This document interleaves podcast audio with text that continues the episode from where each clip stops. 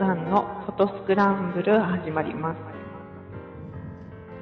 この番組は記念写真からアート作品まで写真とカメラのことを何でも語っていこうという番組です。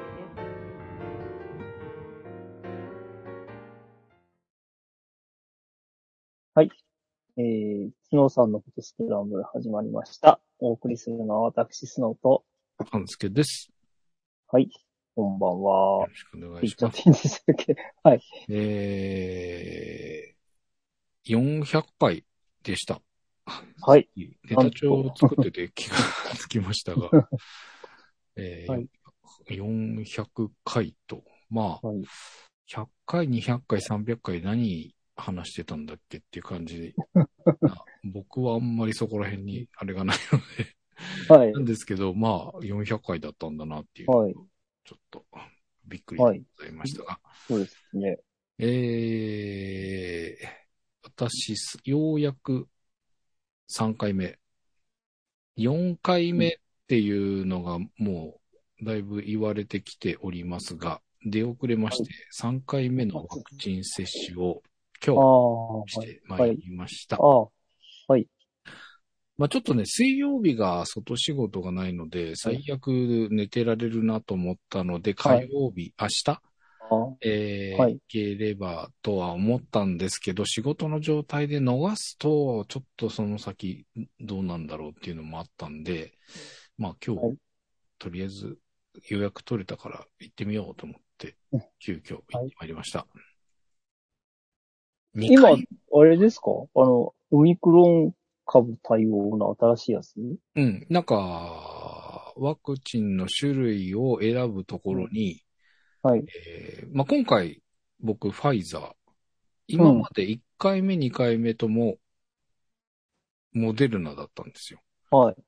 で、えっ、と、今回選べる状態だったので、はいどっちにしようかなとも思ったんですが、まあ、予約の、まあ今日取れる、なおかつ自分の行きつけの病院はい。で取れるのが、今日の日程は全部ファイザーだったのね。ああ、そう。なので、まあ、ファイザー。で、カッコオミクロンって書いてありました。っあ、そうですか。うんあじゃあ新しいやつ。ていうことみたいです。はい。で、まあ、ちょっとまあ、2回目が24時間丸々寝込んだっていうのがあったので、あそうはい。ものすごいしんどいっていうほどではなかったんですけど、う。もうんなんか何にもやる気がしないみたいな。ああ、なので、まあちょっと明日は普通に仕事の予定なので、ちょっと熱が出ないのをうん期待しているんですが、あーまあモデルナ、モデルナの、まあ比較的うん。副反応が、いや、緩いと言われているファイザーうん。はい。なので、まうんあ軽く済めばいいなといううん期待とまあ不安と、はい。な感じでやっておりますが、はいもう3、三回目、えー、4回目、どんな感じ？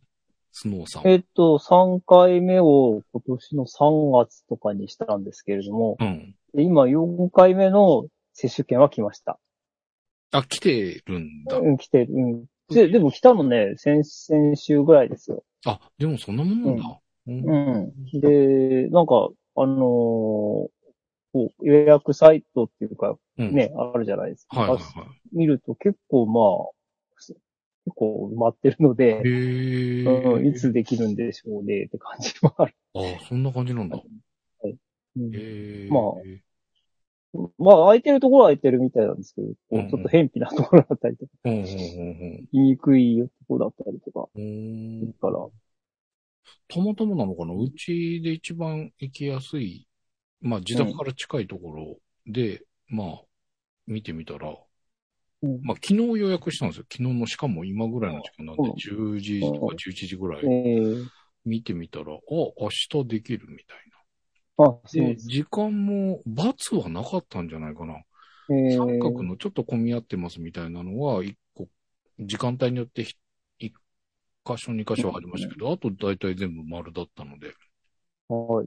今落ち着いてんのかな。でもね、第8波がき始めてるみたいな話があって、うんえー書き込んで受けてる人たちが多かったりするのかななんて思ったんですが、意外とすんなりと予約できちゃああ、った。そ出て行ってきたような感じなんうですけど、ですね。はい。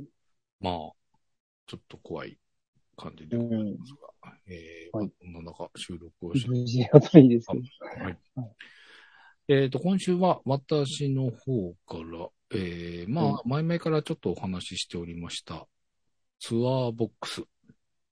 はい。えー、まあ、特定の、まあ、フォトショップだったり、ライトルームだったり、あとビデオの編集ソフト系だったりのはい、コントロールするインプットデバイスと言えばいいんでしょうか。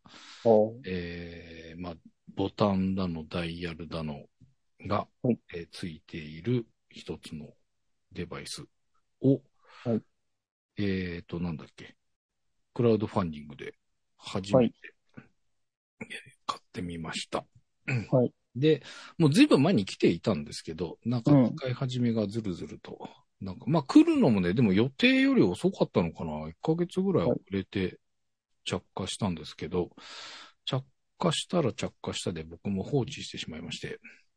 うん、これが届いて、ブライダル2回ぐらいやったんで、使えばよかったんですけど、実際、まあでも、そのブライダルで使う前に少し自分の、まあ、好きに撮った写真で、ちょっと慣れてこうかななんて思って使い始めたら、ブライダルの撮影がなかなか今受けれない状態になっちゃいまして、はい。えー実践ではまだ使えていないんですが、まあ、うんちょっと使ってみたので、なんとなく今回はファーストインプレッション、本当のファーストインプレッションかな。えーあまり使えてはいないんですけど、えーとりあえず箱から出して、ちょっと設定をして、はいみたいなことをしたので、えー少しご紹介したいなと思うんですが、はい。写真の方、まあ、つってもまあ3つだけなんですけど、うんうんえーはいえー前回ご紹介したこの番組の、えーリスナー様限定の SNS。はい。えー、スノーさんの方反射クラブ。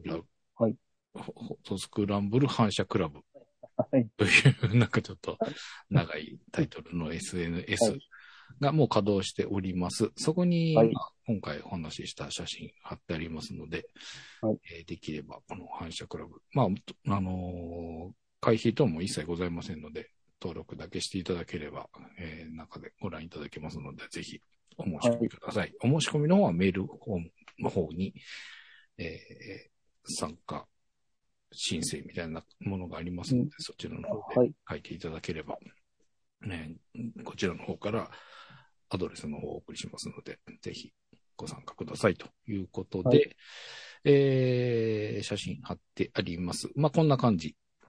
ボタンが、はいボタンがね、いくつ、いまあ、いろんな横長の棒だったり、まあ、十字の4方向のボタンだったり、うんうん。十字キーですね。はい。えーで、まあ、ちょっと上下みたいなスライダー的なボはい。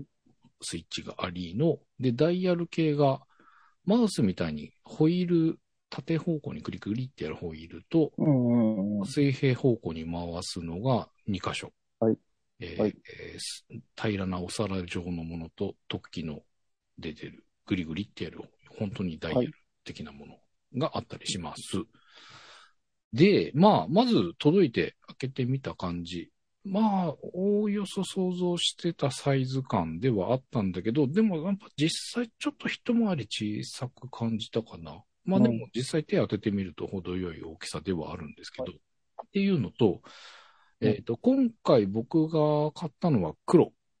で、まあはいはい少しマット系で、はい梨地とまではいかないんですけど、少しちょっとザラッとした感じのマット系な質感。はいこれがね、意外と良かった。なんか、うん。ちょっと高級感ある。はいあ高級感まではいかないんだけど、はいまあ、思ったよりチャッチくなくてよかったなっていうのがうん印象です。はい。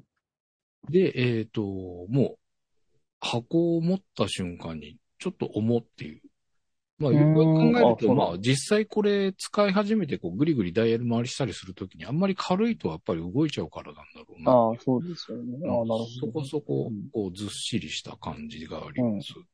で、触った感じも、その、マットな感じの質感と合わせて、こう、しっとりとこう、うん。手に馴染むような感じなので、こう、それもチャッチく、チャッチー感がない。高級感があるっていうほどではないんだけど、まあ、チャッチくなくて、これもなんかいい感じです。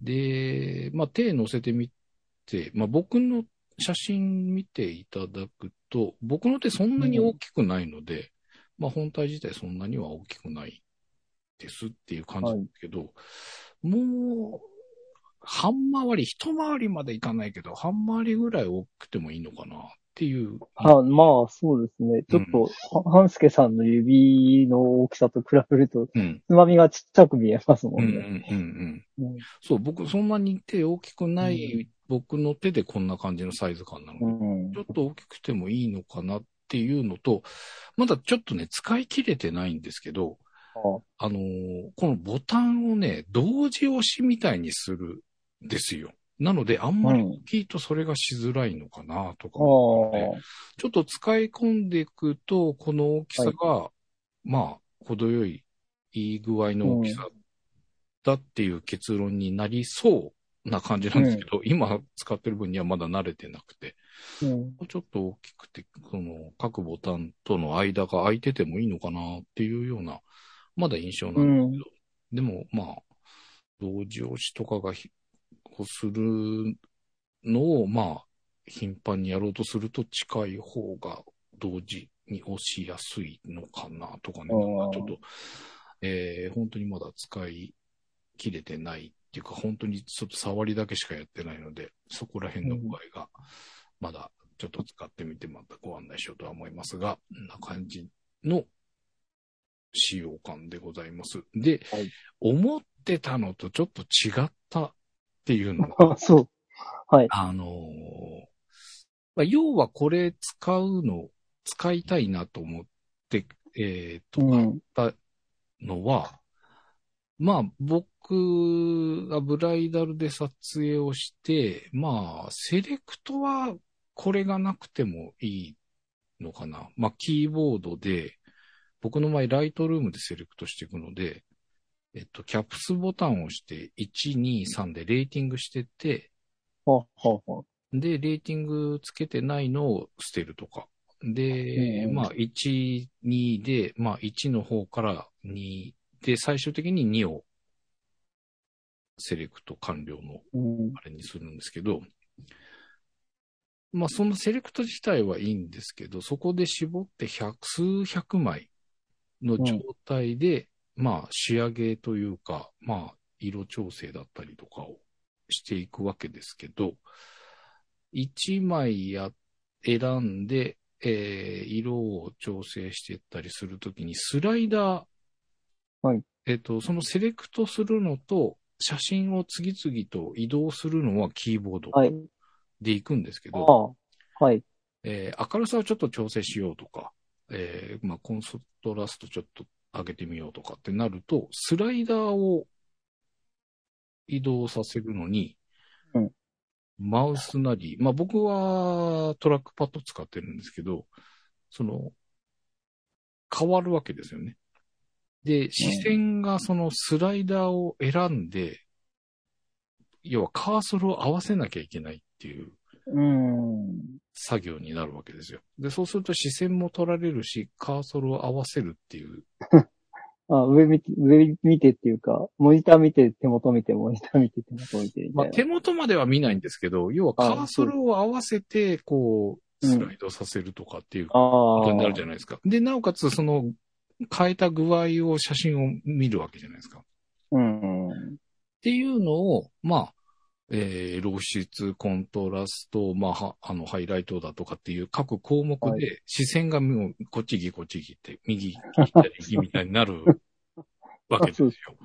はい。っていうのを、まあ、その、写真の順番というか、その作業が終わって次とかっていうのをキーボードでポンポンポンポンってこう、テンポよくいけるのと同じように、その、パ各パラメーターの変更をできるといいなっていうのがうん。あったんですね。なので、このツアーボックスでコントロール C のキーボードで次の写真にキーのっていうことで、まあ、カーソルを使わずにキーボードとこれだけで、なおかつまあ視線を、ほぼだから写真だけを見てるだけでいけるうようなイん。メージ。その写真まあ、そうね。色味調整で写真だけを眺めていて、これでいいやってなったらもうキーボードポンって押すと次の写真になってみたいな。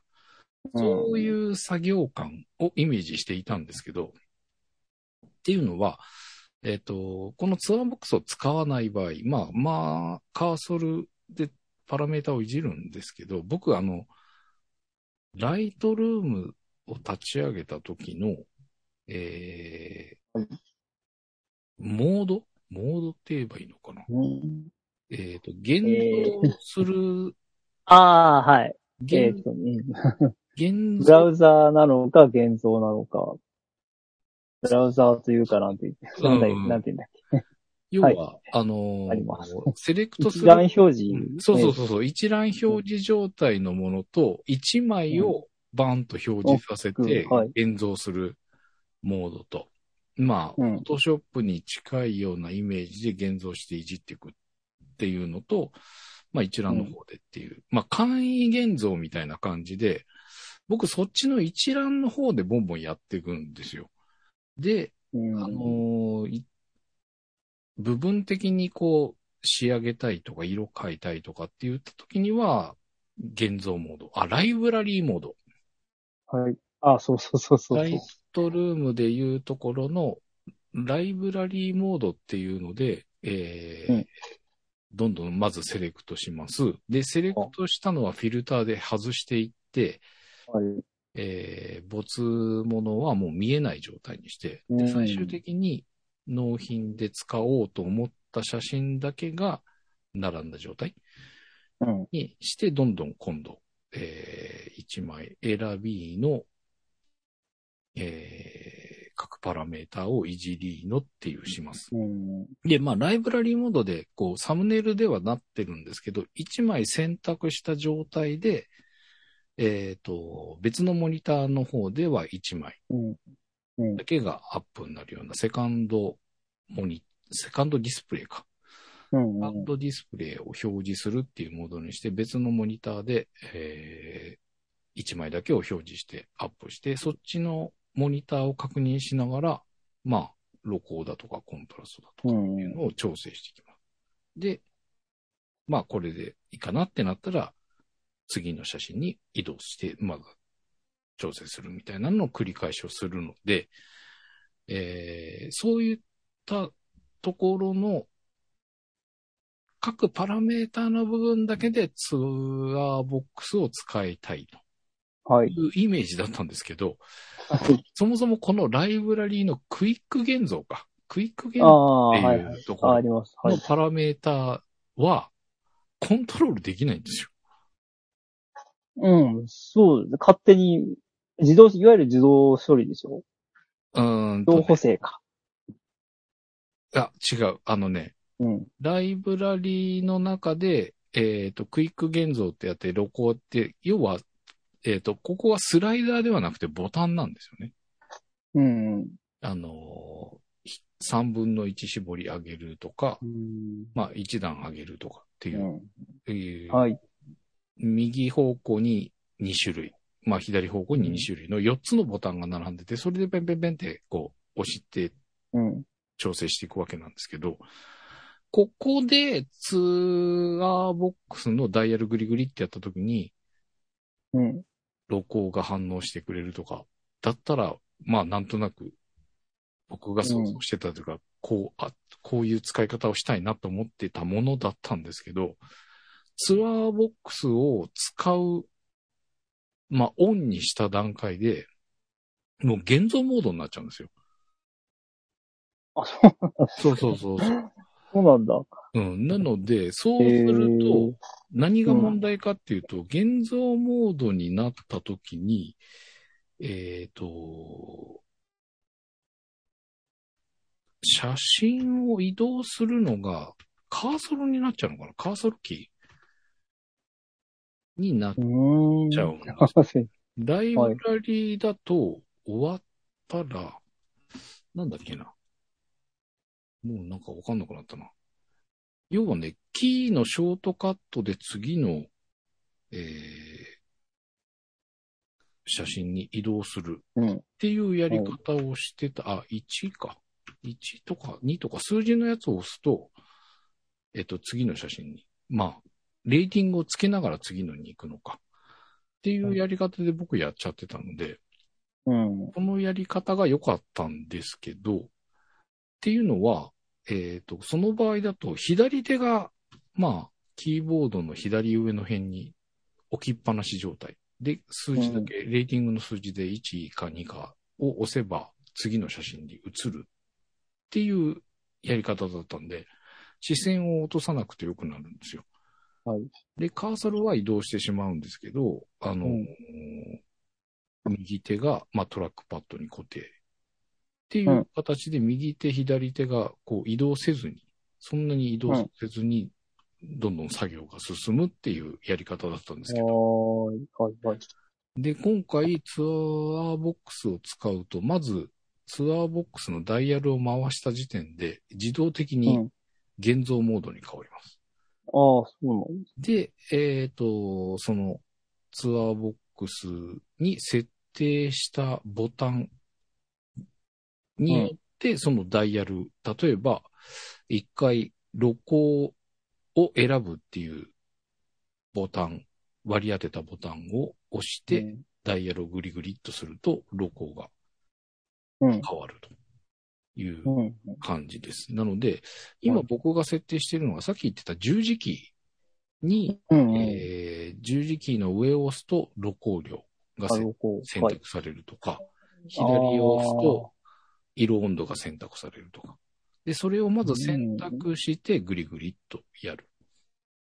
うん。と、まあ変わるということで、これ頭にだけ入れてしまえば、あの、うん。カーソルを合わせるよりも、もうパン一発でこう選んで、うん。で、グリグリも、なんて言うんでしょう、無段階的にこううん。変えられるので、非常にスムーズな感じなんですけど、まだこう、その、パッと露光、コントラスト、うん。ハイライトみたいなののボタンの選ぶ、あれがうん。頭に入ってないので、どうしても、その、目で追ってしまう部分。あ、確認して。はい。はい。で、それの補助的なものが、機能として、今どのボタンを選ぶとかっていうのが、うん。こう常時表示させられるんですよ。HUD だったかな。なので、あの、アプリケーションに関係なく、今これ載せてるのが、ファインダーのうん画面の上に乗っかってる状態。だからファインダーの状態でもまだ出る。ライトルームが立ち上がってなくても出てるような感じほうほうほう。なんですけど、まあ十字キーの上が露光量、左が色温度。で、まあこの4つぐらいだったらまあ別に覚え、すぐ覚えられるんですけど、うんうん。これに他のボタンを組み合わせることによって、ここが変わるんですよ。ああ、ボタン、例えば、はい。はいもう一つボタンを同時に押しておくと、上が露光量じゃなくて、えーハイライトになりますとか、ああ、なるほうんあのーこっちのボタンを同時に押すと、上がど。うん。白レベルの調整にはいはいはい。するとかっていうことで、この十字キーの、えー上下左右の4つのボタンに割り当てるものが何パターンか作れる。うんっていう感じでやります。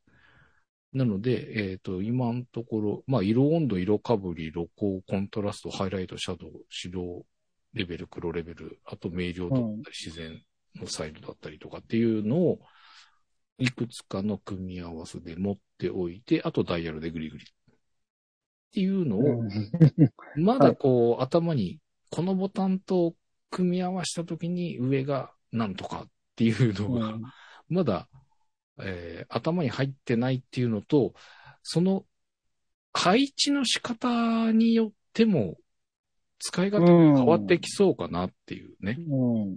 そうですね例えば、ハイライトとシャドウを右左にするとか、ハイライトが上で、シャドウが左でみたいな、なんか90度違えるよりも、はい。180度方向で違う。うん。上下でするか、右左でするかみたいな、そういうなんか、こう、わかりやすい組み合わせはいが、ちょっと、まあ、使ってみて何回かこう入れ替えてみたりとかして、あ、うんよくこっちの方がわかりやすいとか、覚えやすいとか、そういうのが、あと順番かな。僕がよくやりがちな順番。まあ、ざっとロコあれして、まあ、シャドウあれしてみたいな、なんか、その、現像していくときの順番とかでも、この組み合わせを変えたり見たりすると、なんか使いやすさが変わってきそうな感じです。ただ、まだこう見えてきてないところで言うと、ダイヤルがこんだけいっぱいあるんですけど、今使ってるのがそんなにないんですよ。一番中央のクリクリってこう飛び出してるダイヤルと、その下にある十字キー、まあ割り当てのやつですね。その割り当てを変える、まあシフトキー的なものが、うんまあ1、2、3かな。あるんですけど、で、それ以外にこの、さ最初の方に言いましたホイールマウスにこうよくついている縦方向にぐりぐり回すやつとか、うん。えーダイヤル的なのがもう一つあったりとか、まあ、AB ボタン的な丸いボタンがあったりとか、ここら辺をどこまで使えるんだろうみたいな、どんだけ組み合わせてあれするのがいいんだろうみたいな、まだまだちょっと見えてきてないというか、本当の触りのはい。だけなんですが、まあなんか使ってて気持ちいいです。っていうのと、はい。視線がやっぱり、こう、右行ったり左行ったりとか、こう、カーソルを合わせなくていいっていう操作感は、うんかなり効率が上がりそう。なので、最初うん慣れなくても使ってるだけで、えっ、と、今までより早くなるかなっていう感じはあります。あの、まあ、早くならないまでも、今までと同じぐらいのペースでは作業が、今のこの慣れてない状態でもできそうだなっていう感じがしています。なので、もう、ちょっとこう、使い込んでいくと、かなり時間は短縮できるんじゃないかなとういうん。期待があるんですが、ブライダルが、僕が、ちょっとね、中継の仕事の方が、今月、立て込んでいたのと、まあ、従来はいのもう一本沖縄があったりするんですけど、っていううん。のを、まあ、予約、一応予定として入れさせていただいてたところが、なんか急にキャンセルされちゃったりとか、いうのがあって、まあちょっと実践投入ができていないんですが、まあ、実践投入になる前にもうちょっと自分の趣味で取ったもので慣れておこうかなという感じでございます。で、まあこれなんかね、白とかスケルトンとかもあったんですよ。うん。色としてなんかアマゾンに売ってますね。うん。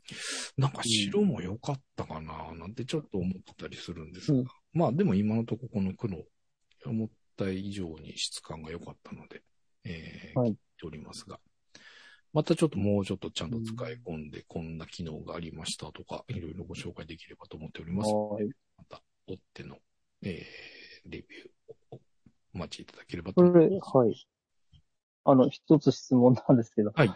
えっ、と、パソコンとの接続って何でやる？あ、これ Bluetooth。ああ、そうですか。なるほどそう、それで言うとね、電源は、電源は電池。電池うん。ああ、はい。えーと、これが、炭酸2本。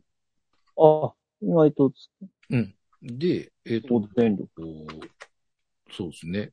この炭酸っていうのは便利いいかなっていうのと、うん。Bluetooth の接続がいい。あのー結構はいなんか接続がなかなか繋がんなくてわざわざ接続ってしなきゃいけなかったりするデバイスってあるじゃないですか。そんなんない。うん そうでもない。あのー Bluetooth のヘッドセットとか、ああ、はい。もう電源入れたらもう勝手に繋がってほしいんですけど、なんか物にああ、やっぱりペアリングはしなきゃいけない。うん。うん、そうそう。あ、いや、最初にペアリングをするのは、まあ、あ、しとけこのば、うんはい。ああれなんですけど、あの、電源入れても、選ぶ、うん。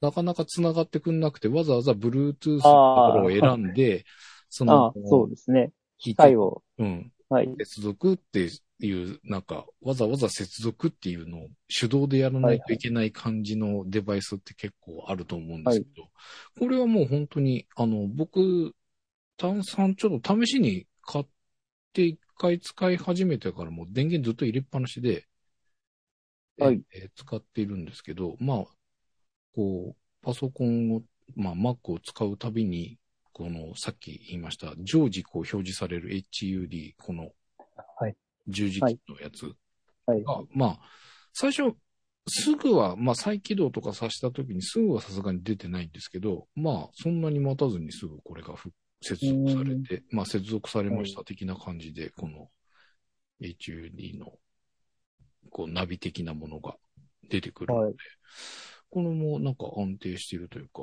はい。あの、変にイラッとせずに済むかなっていう感じなので、えー。今のところ、いい感触です。なんか使えてない自分がもどかしいぐらいで、これに対する不満はあんまりないかなという感じですので、ちょっとまたね、少し使い込んでお話ができればと思っております。はい。で、今週はもう一個、スノーさんが、はい。今更ですけれども、うんあの、6D Mark II をちょっと、あの、キャノンさんから借りまして、うん。えーちょっと使ってみてうんおりました。はい。はい。もう、あの、どれぐらいええもう返し、返しました？あ、えええーっとね、いや、あのーまあ、レンズが、絞りが壊れて、あのほうほう24、105が、はいはい。絞りが動かなくなっちゃったんで、ほうほう。えー修理に出しに行った時に、はい。まあ、あの、なんか、そろそろ 6D もやばいしと思って、な何か借りて試し、まあ試してみようと思ったんですけど、なんかう、んまあ R5 とかうん R6 とかはちょっと手が出ないし、とか思って、うんうんところで 6D ってまだ現役なんですか？って、あ、マーク2ね。うんうんってか言ったら、あい、あの、聞いたら、はいはい、あの、まあ、ありますよっていう話だったんで、うんうんくださいって言って頼みました。はい。で、そのレンズを、こう、あの、レンズを、の代替を借りてるあ期間の間、こう、セットで借りてましたけなるほど。ど、はいレンズと、うんはい。まあ、普段使ってる、まあ、レンズはまあ、代替なので変わらないんですけど、ボディだけ変わった感じで、うんうんちょっともう、あの、すぐ実践で 使ってみる。うん。で、あのーなんかまあ、大昔になんかちらっと話はしたかもしれないですけど、気持ち、あの、厚みがあるんですね。はいはいでも、はいはい。あの、外観的には、あの、高さとか、あの、横幅とかは同じなんですけど、うんうんほぼ同じなんですけど、気持ち厚みがあるんですが、まあ、使、持った感じは全然わかんないうん。ですし、うん重さもね、多分そんな変わらないんですよね。うんうんで、えー、あと操作ボタンとかも、まあ、そう、若干なんかちょっと違う感じがするんだけど、うんあの、そんなに、あ最初の 6D とほとんど変わらない感じだったのうんで、すぐ、あの、仕事でも使えましうんた。はい。で、まあ、あのー撮影したのは、まあ、ブライダル関係と、あとね、えー小学、小学校？うん。小学校の運動会と、はいあと、舞台ですね。うんうん。ジャズダンスっていうか、あの、ダンスの、えー結構激しいやつ。の発表会とか、うん。あとミュージカルの撮影とか、でまあ、まあ、フルに使 使った感じなんですけれどうんうんも、うん。まあ、どれも、あの、なんですまあ、6D、まあ、普段使ってる 6D と比べたら、あの、うんまあ、特に AF 関係は、あの、センサーのサイ、センサーのところがちょっと広くなってるはいはいはい。のもあって、まあ、使いやすいかなっていううのもんありました。うん。結構は、はや、あの、AF はやっぱり早くなっていて、早いんだ。ええ、まあ、早いっていう、あの、6D と比べる話ですけど、うんうんあの、それでも、あの、こう、結構小学生のとか、あの、特競争なんか。意外と早いじゃないですか。間近で撮るから。はいはいはいはい。うん。ね、あの、コース脇で撮るから、近づいてくるときの、あの、は結構ビュってくるから、うん。あの、もう AF 追いつかないことがうん。あるんですけど、うんせ最初 7D Mark II で撮ってて、いやうん、これなんかちょっと、まあ僕の個体の問題なのかもしれないですけど、あんまり、あの、Mark、7D Mark II の、あの、AI サーボがあんまり良くないので。えっ、と、うん、あの、時々っていうか結構、背景にフォーカスあっちゃったりするあことが、うん、ああ。ってね、うんうんかなり神経使うんですけど、まあ 6D のマーク、マーク2の、その、自動、完全自動の、あの、フォーカスっていうか、あの、エリアを選ばないやつうん。うん撮ってても、一応、その、まあ、あの、その中に入ってれば結構食いつきが良くて、うー。うんん。まあ、と撮ってて、あの、気持ちは良かったですね。へえ。うん、まあ、そういうと部分あとねで結構ストレス変はいわりますからね。そうそう。うんうんうん。いや、7D マーク2は本当にね、あの、もう、1点でしか使ってないですもんね。ああ、へえ。状態に しても。うんだからもう本当にフォーカス絶対合わせなきゃいけないときはひたすら真ん中でしか使ってないから。必ず絶対真ん中に、あいわゆる日の丸構図で真ん中になっちゃう。左右どっちかどうしてもなんかこう、中途半端で嫌な感じで。切るしかないっていうのが結構あったんですけどうん、まあ、あのその、なんていうんですか、えー、えー、なんだっけあラ、ラージ、自動選択。はいはいはいはい。自動選択のこういう真ん真ん中の、まあ、楕円形の部分だけで選べると、ある程度こう、ちょっと左右振っても大丈夫。うーん。あ、そ、それが本当は普通、あの、まあ、本来、そうあるべきなんでしょうけどね。うんうん。はいはい。いうことです。で、まあそういう、あの、し実際の、実質の仕事の面では結構うん。良かったです。うん。まあ、まあ良くないとね、マーク2と言っている意味がないっていうか、うん意味がないんうんうん。で、まああとその、まあ世代的に、えっ、と、えーデジックっていううん。映像エンジンが、えー、古い方は5プラスだし、うん。まあ、新しいのはデジック7っていうので、うん。まあ、2世代近く違うわけ。ああ、と。あと、センサーサイズは、まあ、フルサイズなんですけれども、うんあの、画素数が、あの、もともとは、まあ、あの、最初のやつは2000万画素うん。で、えー、マーク2は2620万画素うん。なので、うんまあ、だいたい3割増しぐらいうんうんうん。だね、まあ、計算的には。うん。なので、えー、じゃあ、実はファイルサイズが結構でかくなって、ああ、なるほどね。やっぱりね、うん。うんうんうんあのー今までの 6D のつもりで、ロー、ロープラス L で撮ってると、うん。結構早くカードがいっぱいになってしまうのでなるほど。、はいはいはいはい。注意しないとダメっていうか、まあ大きなサイズのカードにした方が絶対いいんだなっていうのはうん。思いましたけれども、うんまあ、あのー最初はちょっとびっくりしました。あ、もうなくなっちゃう。うんうんうんうんのがあります。あとね、あの、舞台を撮ってて思ったんですけど、やっぱりか、あの、常用感度は、あの、交渉では100から4万なんですね、マックス。うん。はいはいはいはい。はい。で、6D、ふ古い方は100から2万5600なので、うん。えーまあ、一段ぐらいは違う。うん。うん。で、まあ、今となっては常用感度の4万ってそんな珍しくない数値ではあるんですけれども、うん。まあ、実際ちょっと撮ってみると、うん。あのーこう、その、画素数3割増しっていうことは、やっぱり、あの、一個一個のセンサーに入ってくる光は、まあ、3分の1段少ないと思ってもいいのかなっていう感じですから、あああなるほどねまあ、暗いわけですよね。うんうんうん。でえー暗いは、あの、光が捉える力っていうか、その面積的に、あの、ハンデがあるんだけれども、うん。えーまあ、両方ちょっと 6D と、あの、比べてみた、あの、写真、写真っていうか、まあ、テストがあるんです。テストをしてみたんですけれども、はいはいまあ、は結果からいくとね、あの、そんなに変わらないっていうか、まあ、若干 6D Mark II の方がいいような気はするい。っていう感じです。で、まあ、そんなに変わらないんだったら別にいいじゃんって感じですけれども、最最初に言ったように、その、うんうんうん。画素数が増えていって、そんなに変わらないか少し良くな、少しいい感じなので、うんまあ、それはやっぱり、あの、デジックとか、あと、センサーの、あの、世代にの差による、あの、ええまあ、進歩っていうかね、うんあうんうん。の、があるんだねっていうのはうん。感じました。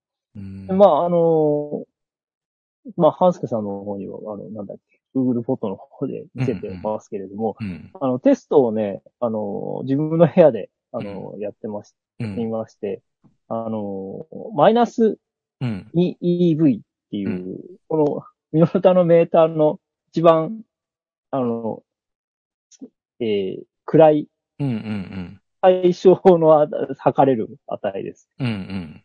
うん。にし、に、こう、部屋の電気を調節してやってます。うん。うん。で、今の、あまあ、AF とかだった、AF で、あの、さあの、暗くても合う、合いますよって言ってるやつは、マイナス4ぐらいまでは今行っちゃってるんで。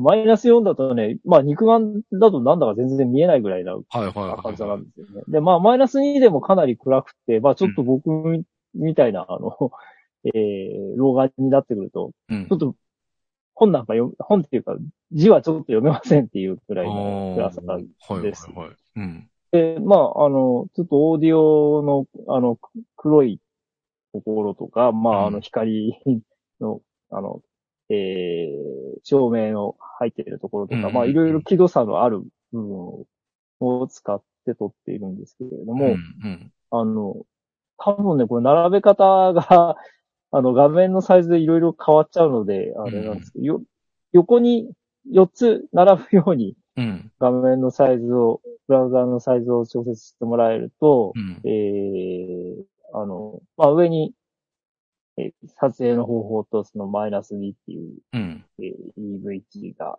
ある物質系の説明が、の画像があります。で、あのーその4つ並べると、一応左側がローですね。うん。左側2つがロうん。ー。で、えー、右側2つが JPEG で、うんまあ、真ん、あの、上に数字がありますけど、その、その時の、あの、設定感度うん。でなってます。うんで、実際は800からその一番上の、えっ、と、設定のハイ2ってやつまでやったんですけれども、まあ、うんそれ全部やって、掲載するのめんどくさいので、うんまあ、6400からにしましたけれども、うん。あの、ちょっとろ6400わかりにくいんですけどね、あの、25600ぐらいだと、うん。えーと、あのね、まあなんて言ったらいいのかな。えーサイズ、画素数のサイズが違うから、うん100%で表示するとね、うんあの、6D Mark II の方がうん。拡大されてるように見えて、あー余計ザラザラしてるように見えちゃうああ、なるほどね。っていうのはあるはいはいはい。あるんですけれども、うん。あの、JPEG の方を見てもらえると、うん。やっぱり、まあ、あの、6D Mark II の方はちょっと、あの、輪郭は割とはっきりしているんですね。特にうん。高感度になって10万2400とかになると、うん。あの、ここら辺の、こう、差は出てきて、うん。まあこの上から3番目、うん、3, 3列目かな。うん。えー、3列目、あ、3列目が、すいません、5万1200です。うん。はい。5万1200ぐらいになると、ちょっと差があるなっていうのはなんとなくわかると思います。はい。で、えー、まあ、実は最高感度はね、うん。一緒なんですよ。6D と 6D Mark II とほう。使える。うん。。はいい、はい2っていうやつうんが、うん10万2400が選べるんですけれども、うん。うん。ええまあそう、10万2400にするともうさすがにローだとかなり点々点になっちゃうんうんうんですけれども、まあそ、その段階でもやっぱりあの、6D Mark II の方が輪郭とかはしっかりしてる。うん。ですね。うんうんで、やっぱりあの、ノイズ、JPEG にしちゃうとノイズリダクションが強めにうん。やっぱり入るので、それだけ輪郭がやっぱりこう、はっきりしなくなるっていうのがうん。傾向はありますっていうのが分かって、まあ、あのーまあこれは一応その露出系で、えー適正露光で撮っているので、実際は、あのーどうしてもアンダーにな、せざるを得ないような場面とかあると思う。まあ実際ありますから、うん。うん。あのーダンスみたいな激しい動きなんだけどすげえ暗いとかなるともう、もう感度上げてもしょうがないので、アンダー確保で、あの、速いシャッタースピードでうん。うん。ういう。ん。まあ、その時に補正した時に、まあ、ちょっと、あの、やっぱり少しは有利なんじゃないかなってうん。うん。う。いうん気はします。なるほどね。はい。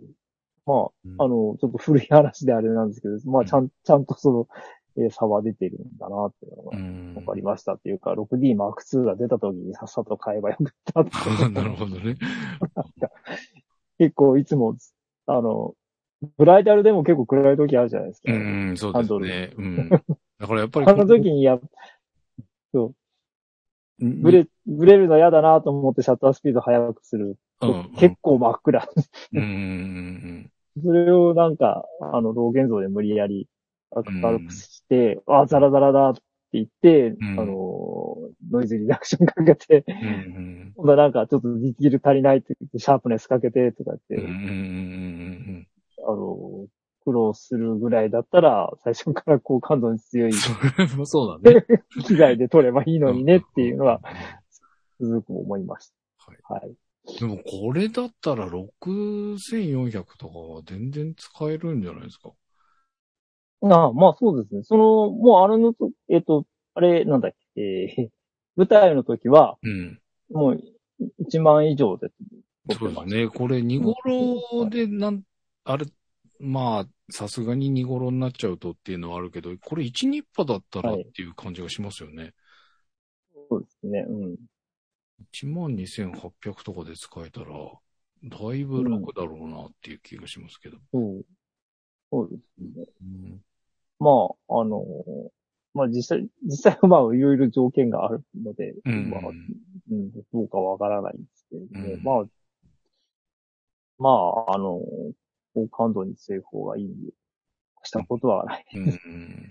でちなみに、今ここデータは出し、あの、上げてないんですけど、7D Mark II でも同じ条件でですね、うんうん。撮ってみたんですけど、あの、やっぱり、7D Mark II は最高が12,800なんですよね。12,800? うん。そんなに違うんだ。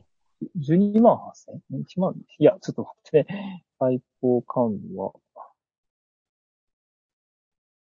自分のカメラなのにね。いや、でも、7D Mark II も確か結構、あれだっていう、高感度って言ってなかった。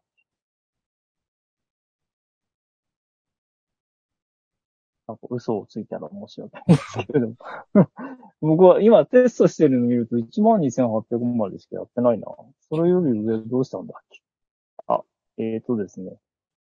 あ、やっぱり、1万6、最高常用 ISO が16,000ですね。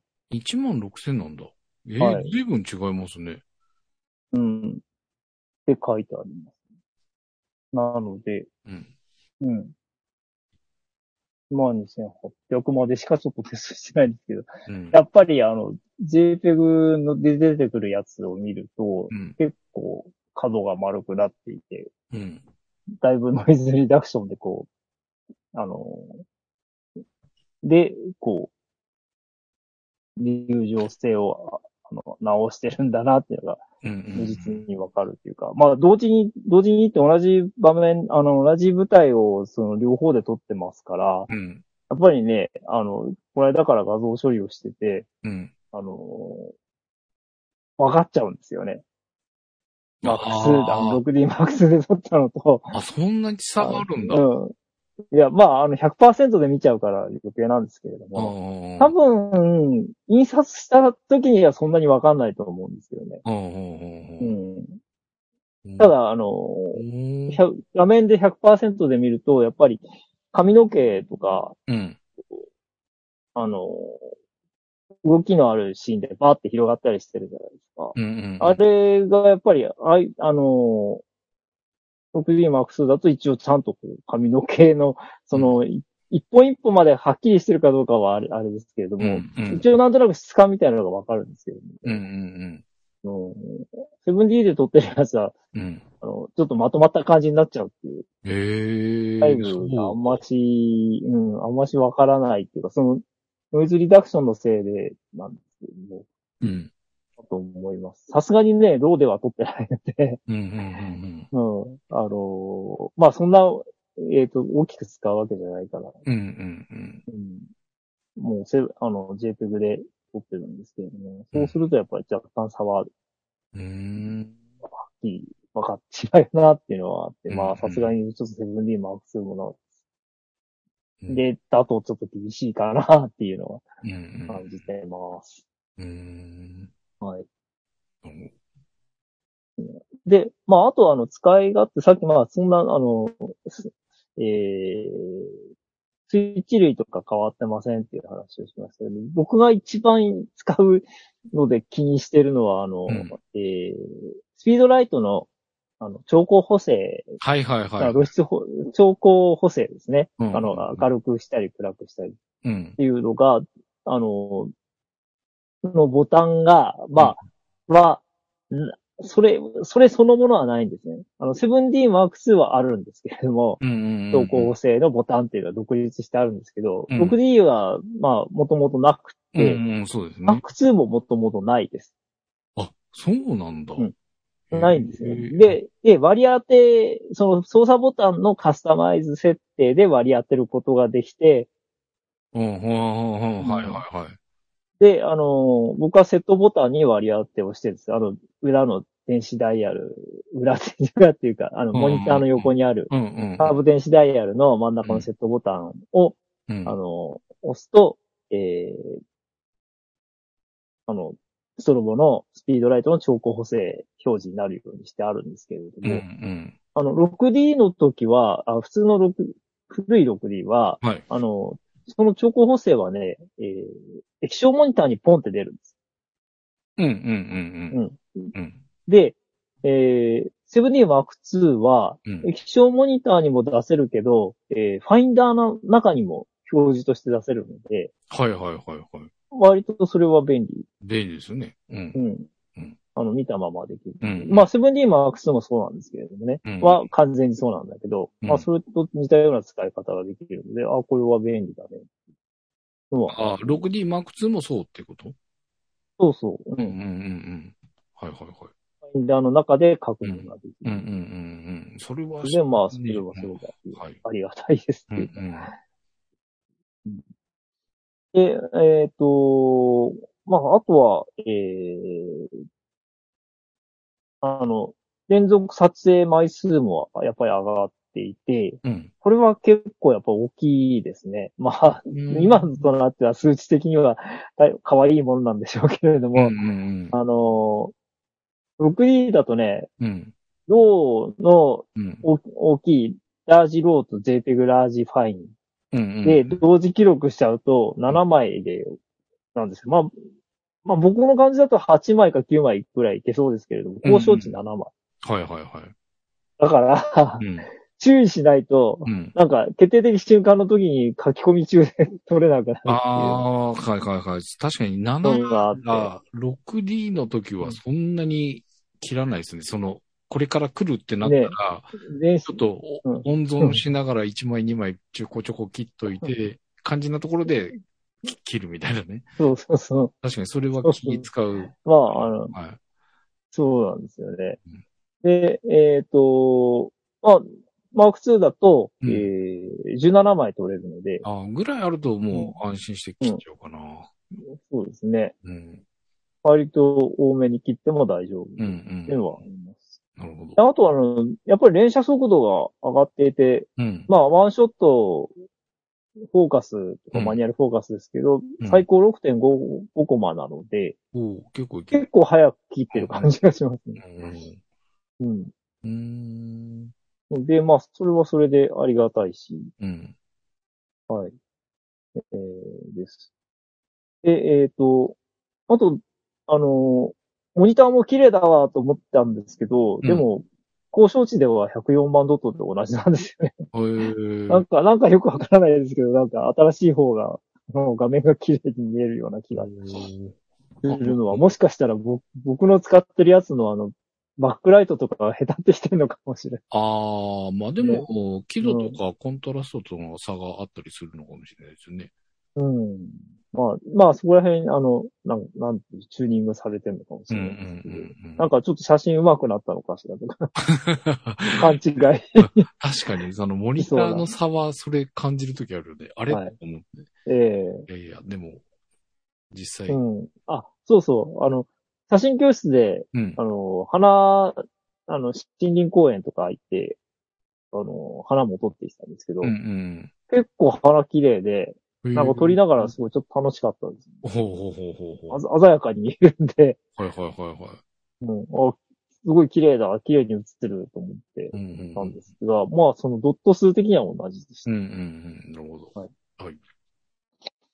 で、えー、あとまあ 6D の、あの、で、いいのは電池の持ちが非常にいいっていうのがうんあ。るんですけども、えー、まあマーク2も一緒で、うん。えー、一緒でっていうか、交渉値はマーク2の方がやっぱり電池の持ちが良くなってます。うーん。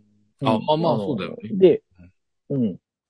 で、えっ、と、実際に取ったのを、あの、計算してみると、うん。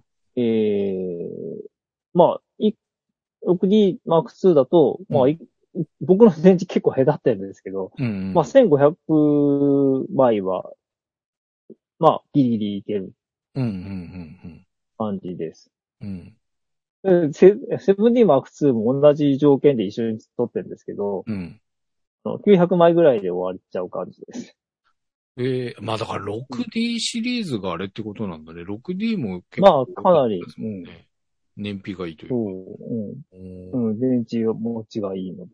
うんこれ、まあこれはいいかな1572枚っていうのは、えっ、と、ロー JPEG 同時記録で1500枚。そうです、そうです。そうですね。まあ、あの、まあ、け、これはその975枚取ったところで、うん。電池変えてるんですけれども、うんうんその38%のところで電池変えたんだけど、うんうん。あの、そこから計算すると、多分そ全部使い切れば、ああ、うんうんうん。500な枚は取れそう。うんうんうんうん。なるほど。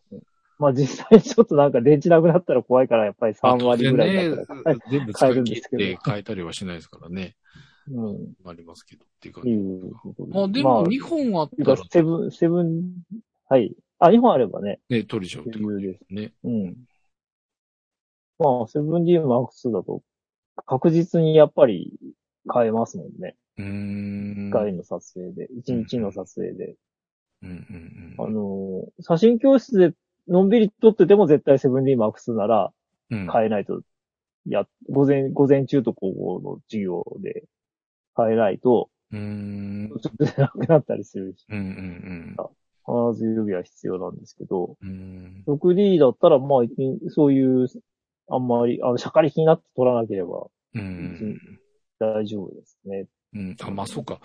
そうだよね。その、サブ機として別にもう一台あったら、一台で、まあ1500っあ全部撮るわけねないはい。てなると、まあうん一本でいけちゃう可能性もあるってことか。まあ、そうですね。うーん。